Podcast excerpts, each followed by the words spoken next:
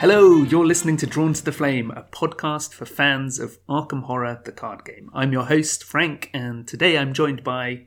It's me, Peter. Hello, Frank. Hi, Peter. How are you doing? Uh, doing very well. Yes. The rain. It was has been torrential rain in Scotland for the past few days, and It, one of the it was biggest- torrential in Yorkshire as well. Yeah. Yeah, I, I think a house on up in Prestonpans got hit by lightning and then caught fire near where one of my friends lives. Oh my goodness. Okay. That's pretty apocalyptic. Yeah, that is. The cycle ends and the world ends with it. Yeah. Yeah. Well, I'm back from holiday. I've had a week off, which has been great, but it's great to be back in the saddle and doing another episode. Yeah, it is. It feels like it's been a little while since we recorded. Hmm, yeah, yeah, it's always the way when I do a Think on Your Feet that we don't get to record together. Miss you, buddy. Yeah, yeah. And the other exciting Arkham news is um, we managed to sneak in a cheeky 12 player labyrinth this week. Oh, did you? It was really good fun. So, who were you playing and how did you get on? I was uh, Father Mateo. Yeah. I was playing. I took the opportunity. It's nice with standalones to take the opportunity to play the kind of deck you you aren't maybe sure of and would love to try without committing to a campaign. Yeah, yeah. So I played like a chaos bag delving uh, Mateo. So I used Olive McBride and Sixth Sense and Wither and Ritual Candles and all that kind of stuff all jammed together in one deck. You're sort of embracing diving into the chaos bag and hitting those special symbols and things like that. Yeah, yeah, it was it was bonkers. He did what I meant meant him to do very well. Sort of unsure how much he helped the overall group, but maybe that's because he wasn't really he wasn't excelling at any one thing. He was okay at a lot of things. I feel like that's slightly what Mateo can be like. That you don't. Do you remember we used to say this about Jim as well? You don't see the effect he's having because he's just kind of being generally okay. But Yeah. not like it's not like looking at a guardian with a big gun where they're just melting any enemy that appears, and you think, oh well, they're really good at that. Yeah. It's sort of like they're just you're not a, you're not a drag on the team, but you're not creating those amazing stories. Absolutely, yeah, and, and in fact he helped us win with uh, two elder signs on double or nothing uh, attacks towards the end of the game. Yeah, so when you need it, and that, but were they were for other people's attacks, right? Exactly, yeah, yeah. Yeah. Um, I even managed to use Eldritch Inspiration effectively.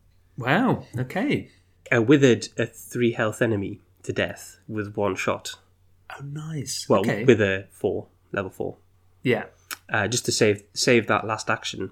Okay. So this is off the back of our conversations about Wither and maybe trying out a Mateo deck where you want to double up on all the nasty tokens. Okay, Yeah, that's, yeah, That's exactly. pretty yeah. cool. Yeah, I, I- I was unconvinced by Wither for overall, but I think there's there's legs to the deck. Hmm. I, I don't know whether maybe something like Shards of the Void would fit in better. Mm, okay. Yeah. Take some zeros out of the bag. Hit those other tokens. Yeah. Yeah, maybe, maybe. it makes me think as well that with the next cycle coming up, Dream Eaters, the there's going to be two four part campaigns, or you can play it as one eight part campaign. And I think that is so appealing for exactly what you started by saying, which is that idea of you want to try out a deck, but you maybe don't have the time to commit to an an eight scenario campaign. And having something of a different, you know, an intermediate length would be so welcome yeah. for for sort of trying out fun ideas. At one point, I, I sent you a picture of it. Actually, I managed to draw the the skulls in the labyrinths. Make you they're a minus one, and then you draw another token. Mm-hmm. So I drew two skulls, a cultist, a minus one, and a plus one because I'd used olive. Yeah. and totaling it all up, that was plus one. Because each of the skulls come out as plus one. Like the, sc- the skulls, because Because I- you were running ritual candles. this is the important detail. yes, I've got two ritual candles out pretty early, and at that point, everyone else was like, "Oh, skull, that's one of the worst ones we can draw because it's another token." I was like, "Oh, excellent, skull, that's a plus one, and I get to draw another token." it's like ro- That's really nice. it's like yeah. the rolling plus one in uh, Yes, in, yeah, in in Gloomhaven. Yeah. Like, oh, plus one and I get to draw again? I'll take it. I hope yeah. it's another skull. Yeah. wow. That's really good. Yeah. we had a conversation at the table actually when ritual candles came out people liked it initially. I was like, oh, it'd be great in Jim, and then when you run the maths on it, it's it's uninspiring. But now we look at it and we're like, maybe this should have been once a turn. Yeah, because it's any time, isn't it? yeah, it just keeps It's going. exhaust. Yeah. And if you've got two in play, I, it uses up a hand slot, which is not Mm-hmm. um, not something to be ignored. But you, you think to yourself, yeah, this this could have exhausted after it has been used in this deck. Yeah. But that's, but that's nice. That's You want to see cards that, broadly speaking, have been penned, finding a home where you go, wow, this is really strong. This should have been not to this power level. Yeah, and that's that's why when when when Milan was was mutated, no one said, "Oh, but it was only one specific deck type where he was so good." Everyone was saying, you know, his his utility and strength was apparent to everyone. yeah. I, and I even I, I was doing some maths. I sent this to you with recall the strength as well. And those cards all kind of interact. Sorry, Recall the future. recall. Did I say recall the strength? Yeah, Recall the future. These cards all overlap and interact in, in really cool ways. Mm. One of the holes in Recall the Future is that it only boosts. So, say there's minus twos in the bag, but some of the minus twos are special tokens. Mm-hmm. It only boosts a specific one you pick. Yeah, But if you combine that with ritual candles, you use the Recall the Future for the numeric tokens, and the candles handle all the special tokens. So you, Okay, you yeah, nice improve the whole bag with those mm. those two cards, and, and you can have two of both. Mm. yeah, that's nice. This is like having your own Key of Ys that hasn't has only cost four XP. And four cards that you've got down. Yeah, exactly. Yeah. yeah. It it reminds me as well. This is sort of slightly tangential, but nonetheless apparent. I think the most important thing to do whenever you play any kind of seal or token manipulation style is to say "I'm helping" whenever someone passes a test where they've not seen a token because you've helped them not see it. Yeah. I think it's really important to rub your teammates' faces in in the uh, sort of passive boost that you're having. I went to a, a Guardians invocation event where that joke got old really quickly. It was me playing Norman sealing tokens. Like particularly if you've sealed the of the tentacle, every time someone takes a test, you've stopped them auto failing. Yeah, ab- absolutely. Yeah. So every single successful test in the game is down to you. Yeah, yeah, I think that's fair to say, right? Yeah. You haven't committed any cards. You haven't, you know, done anything else to help. But in fact, you've done the most important thing. You've played Seal of the Seventh Sign, Yeah, exactly. sat in the corner, and that's that's helping. Yeah, yeah. If you were to resign, everyone would be in a worse place. Exactly. So, yeah, yeah. yeah. Credit where credit's due. And all of it is due to Norman. Okay, well, I'm glad you mentioned that you've been to an event because one of the things we wanted to talk about in this this episode, and listener, you've probably realised we're having a slightly more uh, wide-ranging discussion this episode, is we wanted to talk a little bit about events, but really about the kinds of players that come to events. Is that a fair starting point? Yeah, I think so. Uh, Should we just give a brief background why we why we're talking about this? Yeah. So we organised a big Arkham event earlier this year, uh, Arkham in Flames, which was really good fun. Hopefully, everyone who came had a good time as well. But one of the difficulties with organising the event is, and we spotted this more when we did things at the expo as well, is providing events which everyone who plays Arkham is going to get something out of, or is there is something appealing at that event for everyone who comes.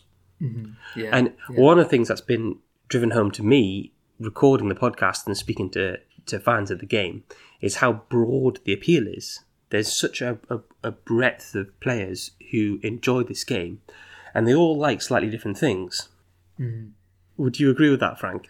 I would, yeah. I think that's a, a really important thing to acknowledge because I think when it's just two guys organising events, we try and think what would be good for us. Yes. And that's been our philosophy doing the podcast and everything we've done, really, is do the kind of thing that we would enjoy.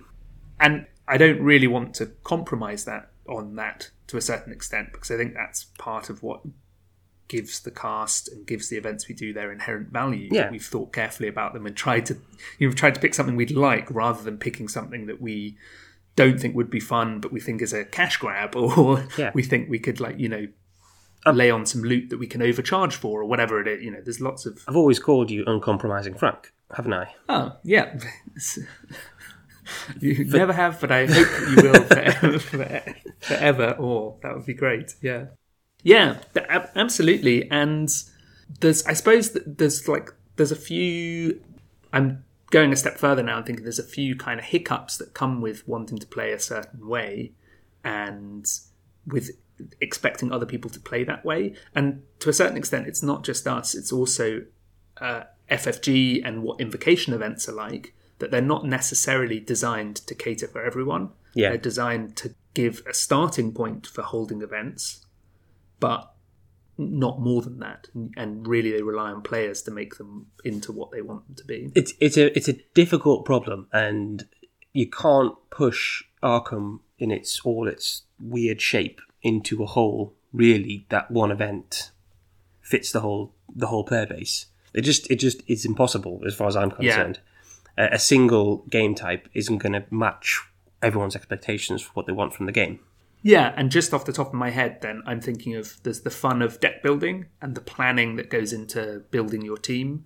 There's the fun of upgrading a deck as you play. There's the fun of a campaign and playing over a series of sessions. There's the fun of getting really immersed in a story and making meaningful decisions.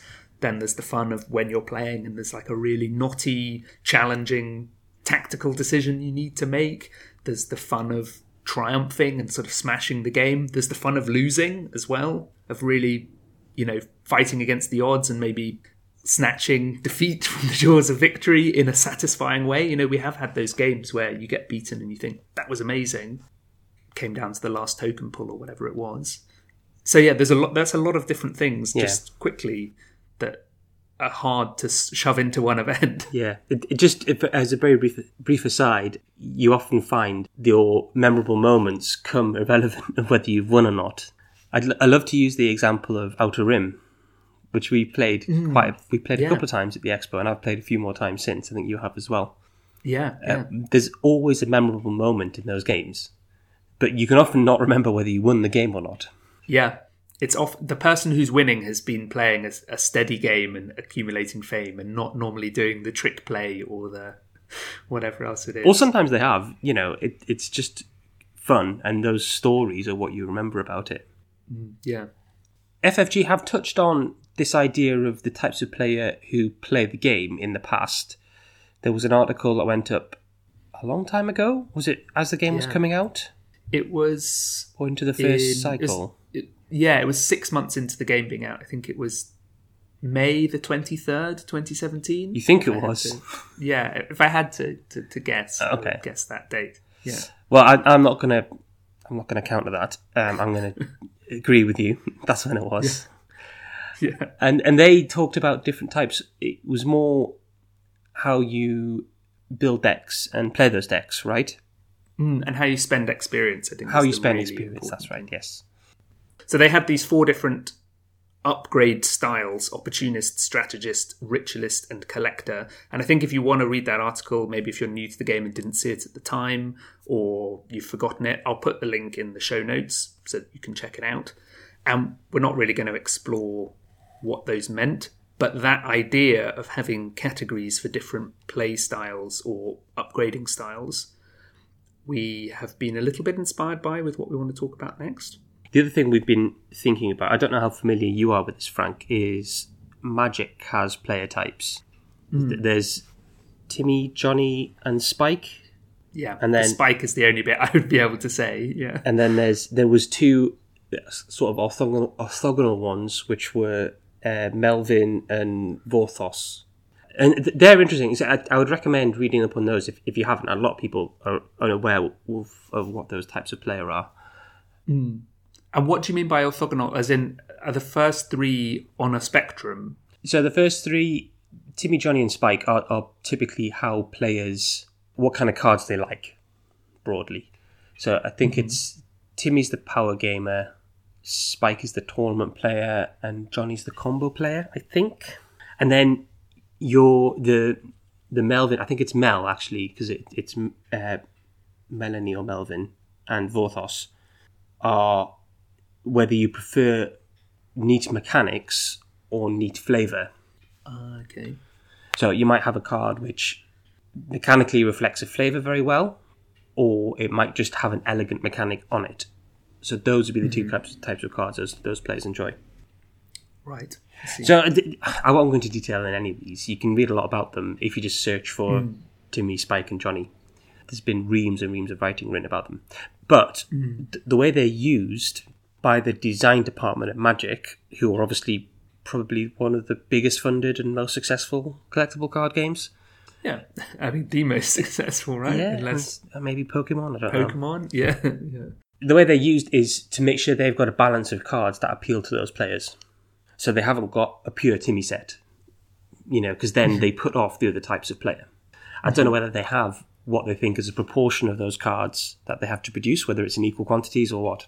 this is raising a really interesting point for me around one of the things that we it's almost become a drawn to the flame cliche that idea that every cycle will have at least one card for each investigator and treating the investigator as the prime influence on deck building rather than your play style or what you want to do it's letting you know i'm playing as Rex, so I'm going to make sure I can boost my intellect high enough. I'm going to really play into Rex's playstyle before I think about what kind of a player I am.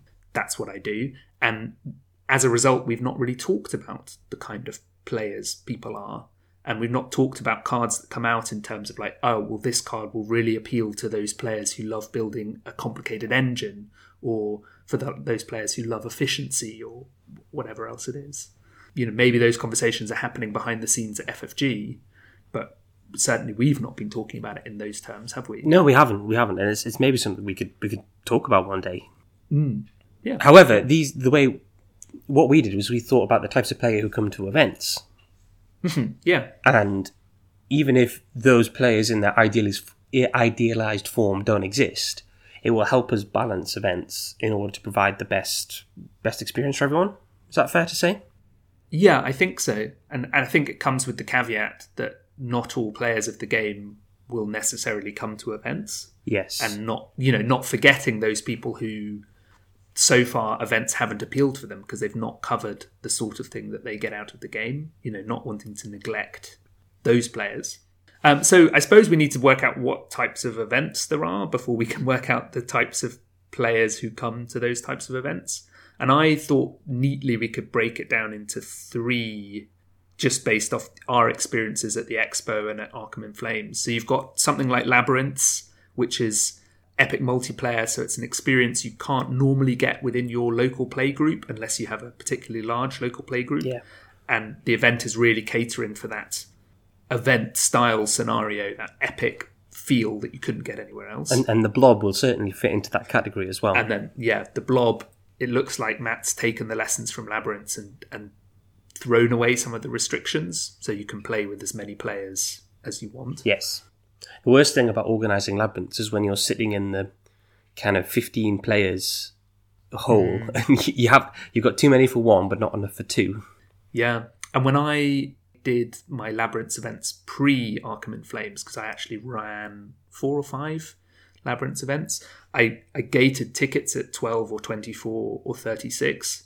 And I would wait and see if the wait list was getting high enough to then add another 12. Yeah. Because there's just there's no point in running a 16 person labyrinths really. Um, it's just it's not very fair unless unless you do you know teams of two or something like that, and that's yeah And it just doesn't it doesn't sing at those lower player counts, I don't think. yeah. I, th- I think it's just a different a different challenge, you know. And if the way you've advertised your event is about epic experience and three teams of four, and you turn up and it's three teams of two, it's not you know I'm misselling at that point. So yeah, that was the first type, the kind of epic event scenario. Second type I thought of was the way we ran Guardians of the Abyss. So running a, a big kind of meaty scenario, but where we ran it where your actions had consequences and the results of the first scenario were tabulated and fed into the second scenario. Uh, Yes. so that that's sort of maybe appealing a little bit to those people where they want it's not about just turn up, do as well as you can, and leave. It's where your actions have consequences to a certain extent. And So maybe feeding slightly into the story and the narrative aspect of the game. yeah, absolutely, yeah, yeah.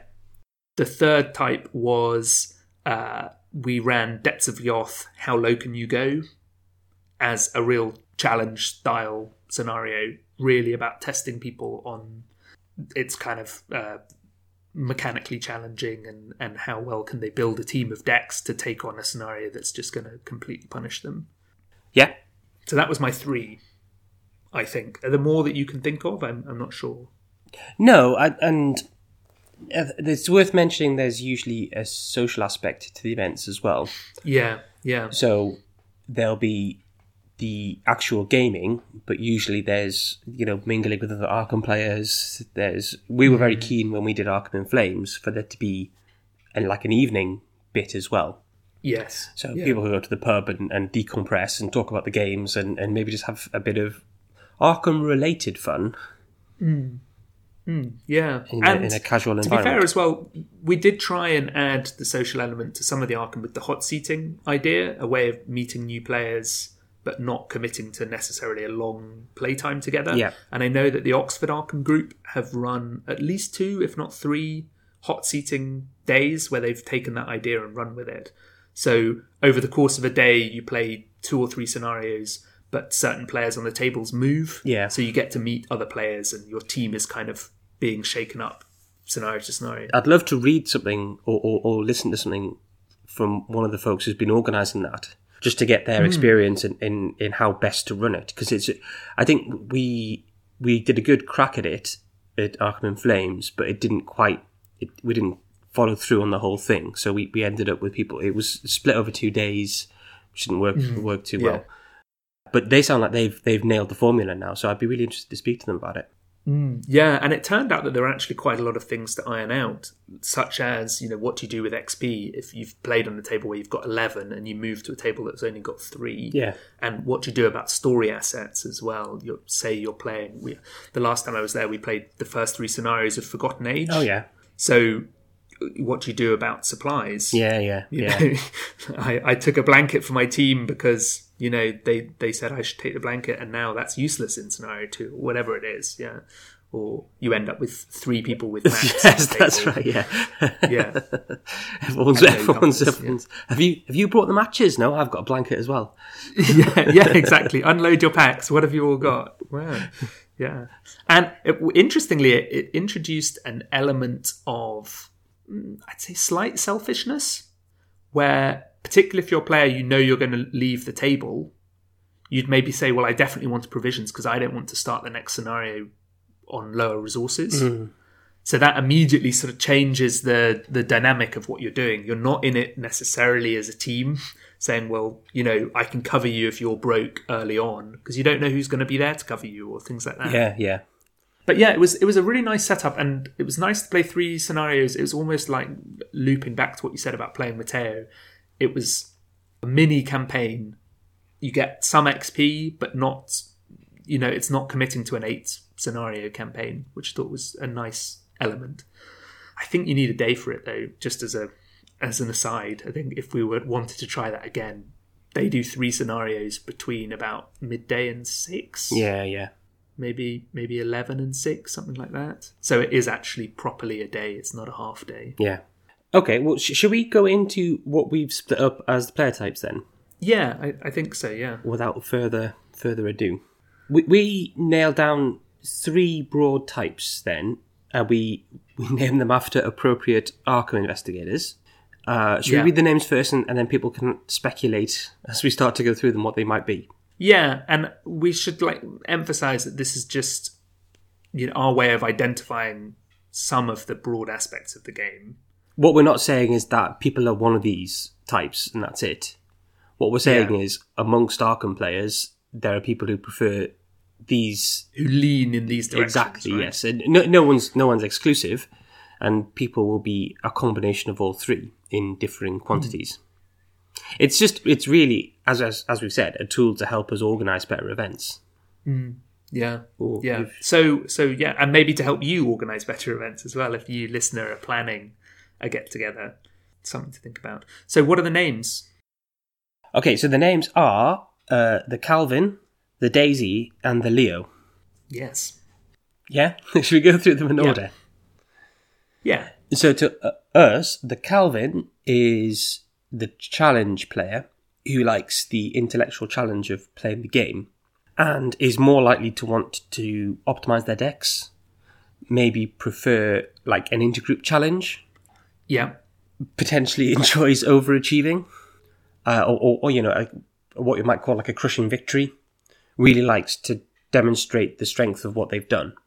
Yeah. Take the adversity of the scenario and turn that into some kind of strength. Yeah. So, a, a typical, I guess, the depths of Yoth is a is a good example of the kind of event this player might enjoy. Mm. That Yeah. needs your tuned deck. It's it's not necessarily the most flavorful scenario, uh, but it needs a good team working together, and it needs coordination in terms of what decks you're bringing, um, in order to get down as far as you can. Yeah, and it, it presents a kind of strategy problem that with the right care and thought, the Calvin player can crack. And crack sort of smashingly. Yes. Crushing victory, as you say. Okay, yeah. There's a certain irony in picking Calvin for this because people might argue Calvin isn't the best tuned for, for an optimized run, but he's certainly Yeah. he's certainly a challenge. Well, wait until you've got your double five of pentacles, All your stats at Calvin seven. on a stat line of 7777. Yeah, yeah. And then, uh, yeah, then we'll see. Okay, the second is uh, the Daisy. So Yeah. she's the librarian. She likes books. She likes stories. This is the narrative player. So the kind of player who would in, really enjoys the narrative experience of the game. To an extent, is less worried about the outcome uh, and is more interesting in, in an interesting narrative experience. Is maybe more likely to have made thematic decks rather than decks which are, which are necessarily truly optimized. Yeah. This player might also like maybe a new scenario or a new narrative experience at an event. Yes, yeah. Turning up to play Labyrinth for the first time and really getting immersed in the story and trying to work out what's going on and yeah, that kind of thing. Doing the silly voices as you read the flavor text, things like that. Maybe that's just me. and then finally, we have the Leo. Uh, what does Leo love more than anything else, Frank? Mitch? Allies. allies, it's allies. It's not Mitch. he hates Mitch. and Mitch hates him. That's right, it's allies. So Yeah. uh, the Leo really likes the community aspect of the game, enjoys playing with new players, enjoys playing in events that they wouldn't be able to play in otherwise. Uh, might even enjoy, I think there's maybe some overlap with the Daisy here, but might enjoy the experiences around the game, things like cosplay and the social events, as much Yeah, as. their game accessories as well. Yeah, that's right. Laying out their mat and they've got all the different tokens and things like that. Yeah. So th- those were our broad three types. Where do you think you sit, Hmm. Frank? As a question for you. Yeah, uh, I think that's a really good question because as you were talking about Daisy, it reminded me of that experience. I've related it already at the expo when I was demoing the game and the Daisy player threw a knife that killed the ghoul priest. Yeah. And I thought narratively that was phenomenal. So I felt like that reminded me of how much I enjoy those mad story moments. But then I, you know, I I think I'm probably a, a Calvin as well in that I derive a lot of enjoyment about thinking very carefully about decks or about Yeah, scenarios thinking on your feet and how to crack them. Yeah, thinking on my feet, exactly. And while I was on holiday, I played an Ashcan Pete deck all the way through Circle Undone and got defeated in Before the Black Throne. And one of the feelings I had after that was that it wasn't disappointment, but it was a feeling of I've not really got to grips of what I need to do to beat this scenario hmm. and what my deck needs to look like by the by the point it reaches scenario 8 so that I can really take this scenario by the horns and bend it to my will. So I did have this feeling, it's like a slightly sort of steely feeling around. Next time I play this, I'm going to make sure that I don't have this feeling of defeat. Which, yeah, I don't think I shared with you. You won't get me again. But yeah, so yeah, I sort of I cut my hand, I dripped blood uh, onto the cards. I've promised myself. I've made. I took an oath. And so, yeah, there's definitely that, that part of me that likes that challenge. There's been a couple of times in my play history where, you know, like for instance, uh, this is a really good example. House always wins if you're playing it second. So you want to try and get Peter Clover. Yep. You're going to need to get four per player clues and depending on player count, if you're playing, uh, well, it changes now slightly with return, but historically the easiest thing to do solo was to throw an ally, which gets you two clues, and to drink, which gets you two clues. Then you don't have to gamble and you can move on. Yeah. So you need to be able to bait the pit boss off the whatever it's the Clover Club Lounge, I think. So you can go in. You need an ally in your opening hand, so you know you can chuck one, and then you need the two resources to drink, and that can get you through Act One, so you can go and get the clues, and then you have to come back, and then you need a way to resign somehow, either by evading or by tanking the hits to run with Peter or whatever it is. There are some other details, obviously, you need to think about, but that's a scenario where I've thought about it enough and planned it and strategized so that I can kind of crack it. And I've sat down with people to play where I've said, Are we going to talk about this in terms of the challenge it poses rather than the story? And they maybe said yes. And I said, Right, I think this is what we need to do to win this. So yeah, that I find that rewarding, particularly when the plan comes together. I love it when a good plan comes together. but then the one thing I've not mentioned is the, the social aspect, and obviously there must be something in me that likes the socializing, given that I've organised a handful of events Yeah. now. And you, you run a podcast that. for the community. yeah, yeah, yeah, and like talking to people about the game as well. So I, I think a combination of of all of them. I think the thing that gets me most excited is opening a new pack, adding to the story. As a as a writer, I love the story.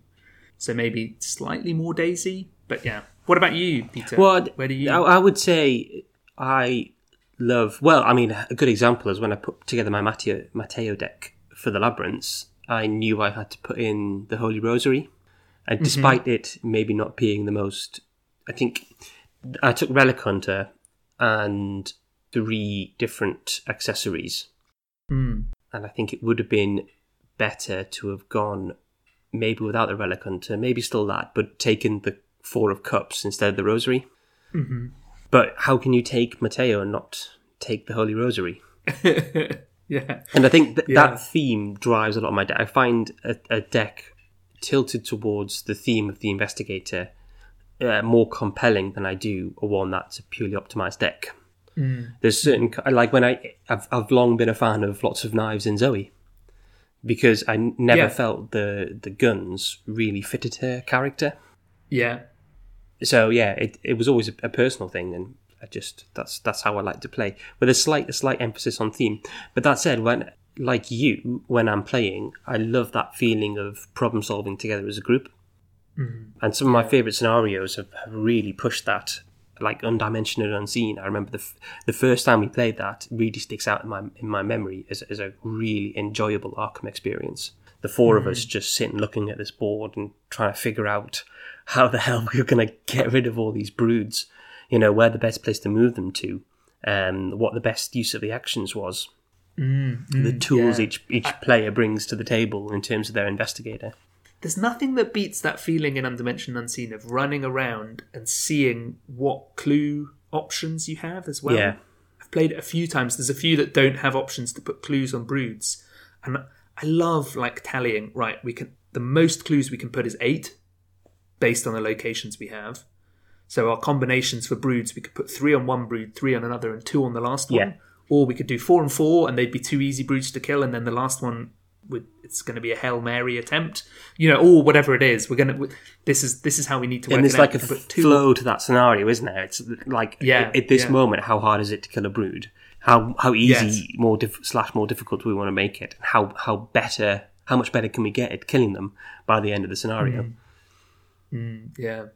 And it can turn, you know, you can suddenly, you think you're in control, and then, uh, particularly with Return to Undimension Unseen, no spoilers, but obviously there are new cards, and that can really shake things up.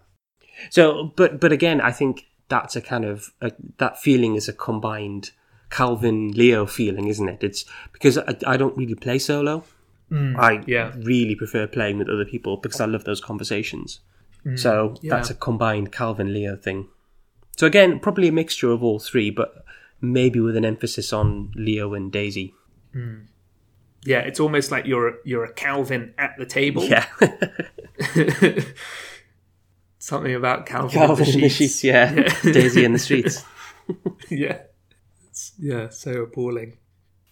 I suppose you've hinted at it there already, but what appeals to you then about organized Arkham events? So, you know, obviously you can go and play with friends more or less whenever you want, but what then makes you want to go and, and play with people you don't know, like the Labyrinth event you just did? Did you know everyone at the Labyrinth event you just did? Uh, yes, there was a there was an out of towner had come uh, who was in town for the festival ah, cool. from yeah. the Mythos Busters Discord, and it was really nice to meet them. Just they happened to be in town on the right day, and they weren't going to be free, but then they were free, so it was that was fantastic to, to meet them.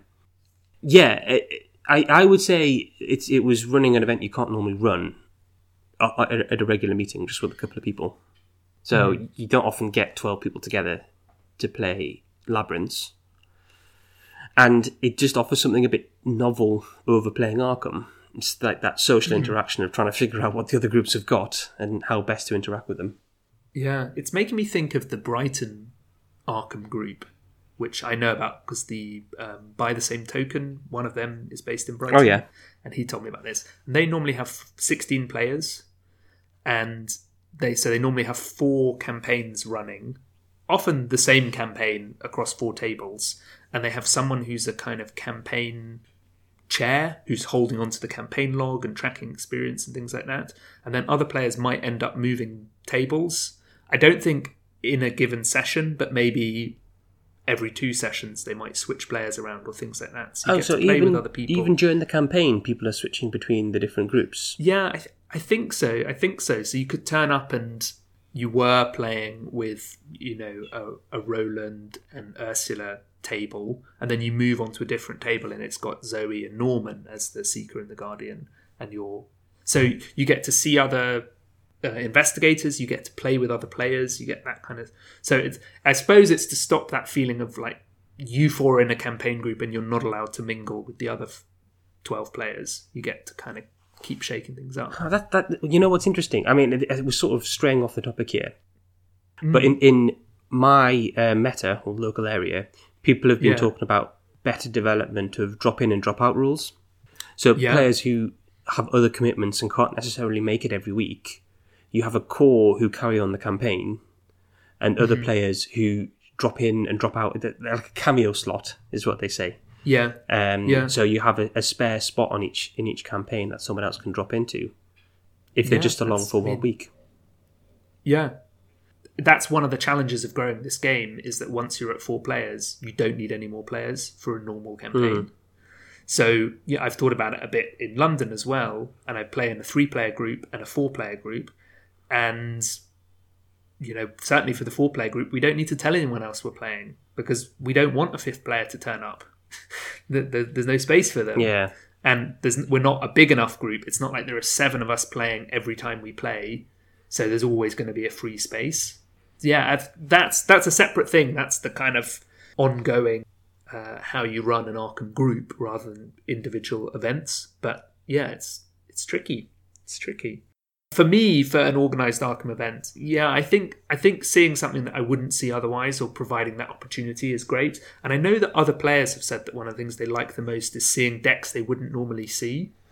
yeah. So your or cards they wouldn't normally see. So I think just providing that space for people to come and express themselves, I think is quite important. I know that sounded a bit wishy washy, but No, the no. idea I, that you I think can, what you said there is is a very good point, and I think for a lot of players, it's easy to forget. Uh, so players in a group, I don't know what the proportions are. We should do a big survey one day. Hmm. It's easy to forget that the way you play isn't the way everyone else plays.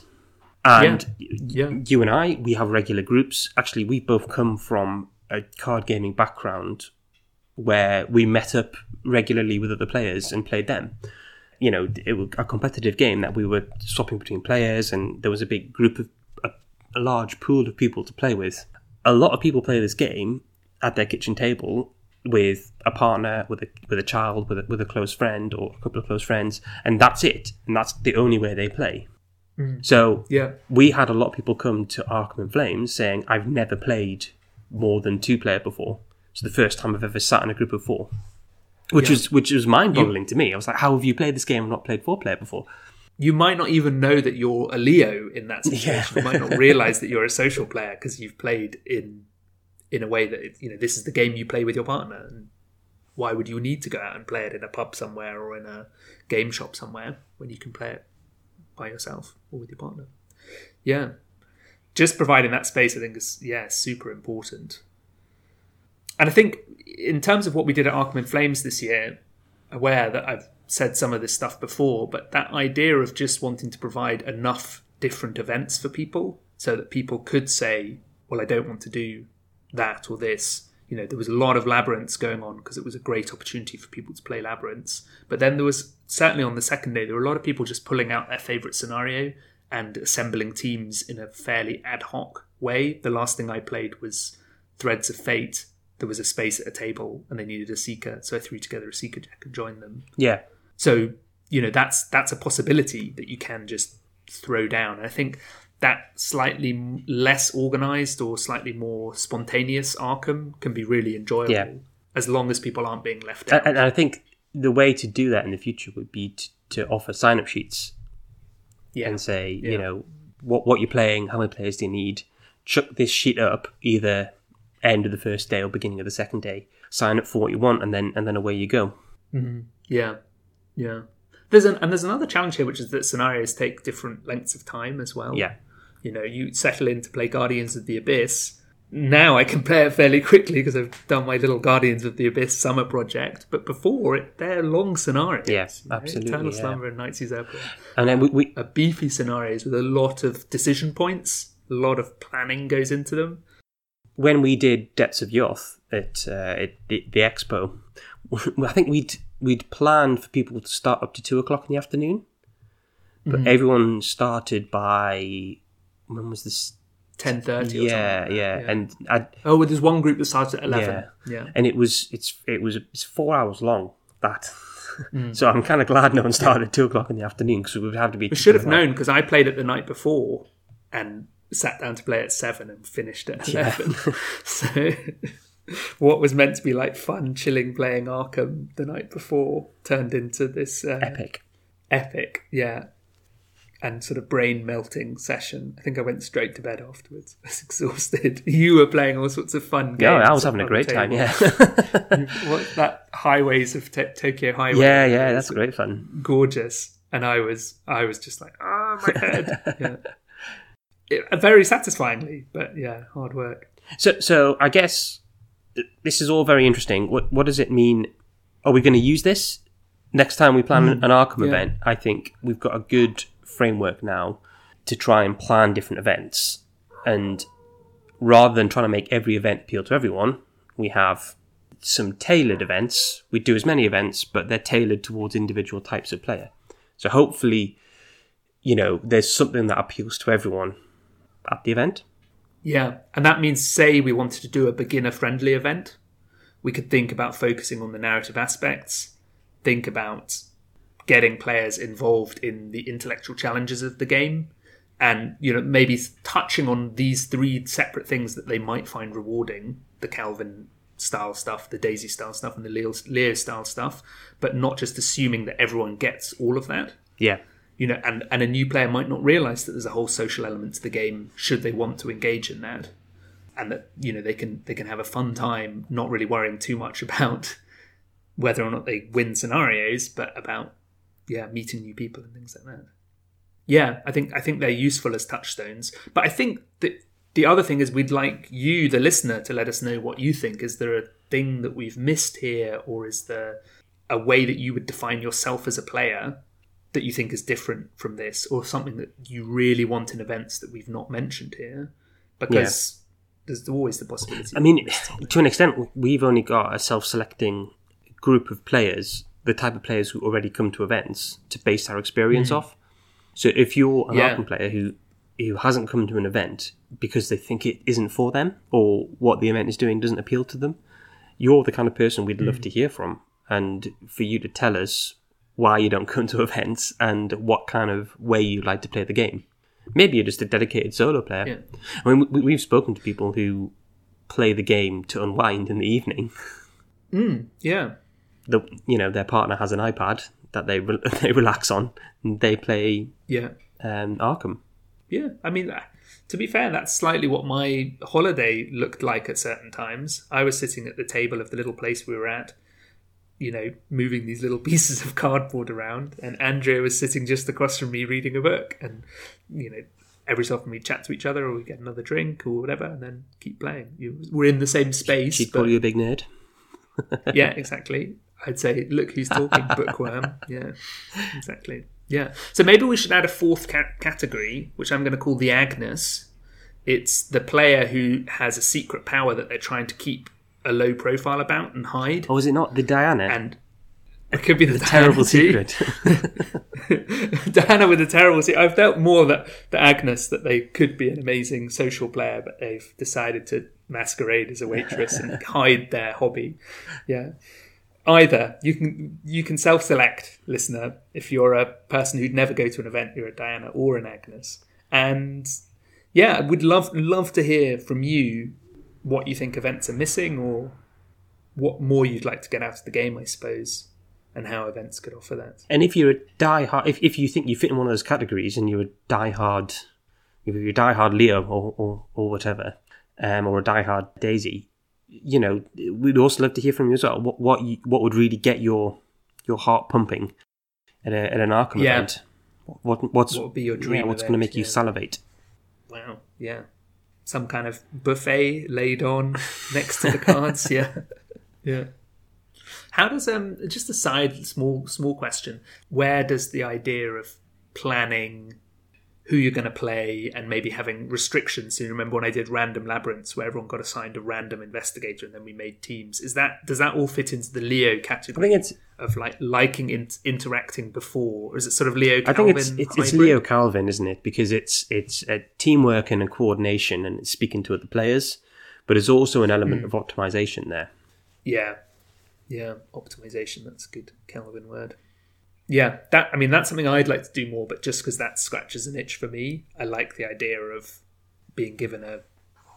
You have to play this investigator. What do you So do? when we organise events, so I, I'm doing a, uh, I'm running a Labyrinths of Lunacy on behalf of Tabletop Scotland, and I've messaged some of the players, and usually you leave yourself CC'd into the emails, and you can tell the the Leos they're just like waiting to burst out, and like they're Yeah, suddenly like, yeah. right, okay, what you all do? Should you do this? I think I should do this, and they'll send like a big email with all the details on there, and that's like a real like you unlock the Leo at that point. Yeah, and the way they yeah. run sending massive emails about what everyone should take. Mm, mm, yeah. And I mean, I thought it in the past, I thought for Arkham in Flames, would it be nice to have some sort of a message board or place for people to do that planning en masse? Because certainly for bigger events, you know, you can do it all by email, but people might like just a place they can check in and go, here are my thoughts. Or, you know, a little bit like you said with the sign up sheet. If there's also an online place where people are saying, on, on this day, I'll be playing this event, who wants to join in? And then you can chat about that, planning it. Yeah that could be cool. Um, I'm also doing an event, hopefully soon, for Tabletop Gaming Live in in London in Alexandra Palace in September, I think. But my one is far less organised than your one. Your one's quite soon. Yes, it's the August Bank Holiday weekend, and that's at Tabletop Cool. Scotland in Perth. But they've so Tabletop Scotland have just they just want to do the one labyrinths, so that's twelve players, uh, and it's it's sold out, um, sold out pretty quickly, I think. But if it's a success, I'm sure it's something they'd look at doing again. And hopefully, if we've got a scenario like the Blob available next year, we don't have to do like a limitation on numbers. It's easier just to do any number. So we could say, you know, up to 30 players rather than having to worry about a break point every 12 players. Yeah, yeah, yeah. The blob really responds well to that problem with labyrinths. So yeah, cool. Is there anything else you'd like to say? No, I don't think so. I just uh, repeat. It would be lovely to hear from people with their their opinions and their their their experience on this. And the way that you can get in touch, you can email us. We're drawn to the flame podcast at gmail.com. Always really grateful for the emails we receive. We're on Facebook as Drawn to the Flame and Twitter as Drawn to the Flame. We also have a Patreon. That's www.patreon.com forward slash Drawn to the Flame. And if instead of speaking to us, you want to buy some of our merchandise, we're on Design by Humans. You can get a fetching Drawn to the Flame t shirt or mug. Be great. Uh, Peter, how can people get in touch with you? I am Unitled everywhere. That's U N I T L E D. I'm on Twitter. I'm on uh, Reddit. I'm on the Discord. So say hello. How about you, Frank? I'm on Twitter as FB, that's EPH underscore BEE, and I'm around the place as Zooey Glass or Zozo. And we have a little shout out. Yeah. So, uh, a belated, very happy birthday to Chris. Uh, we were meant to say this near the 1st of August, but schedules didn't quite work. But still, happy birthday from both of us at Drawn to the Flame. And we've been asked to tell you how much Jenny Barnes loves you. Remember, if you want us to, to do birthday wishes, we can't return your cards. Great. Well, thanks very much for listening. Thank you. Bye.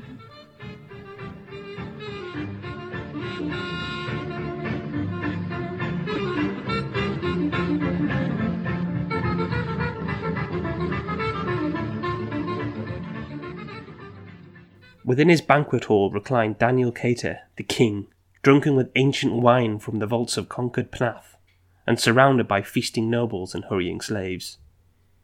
There were eaten many strange delicacies at that feast peacocks from the Isles of Nariel in the Middle Ocean, young goats from the distant hills of Implan, heels of camels from the Bnazic Desert, nuts and spices from Sydathrian groves, and pearls from wave washed Tal dissolved in the vinegar of Thraa.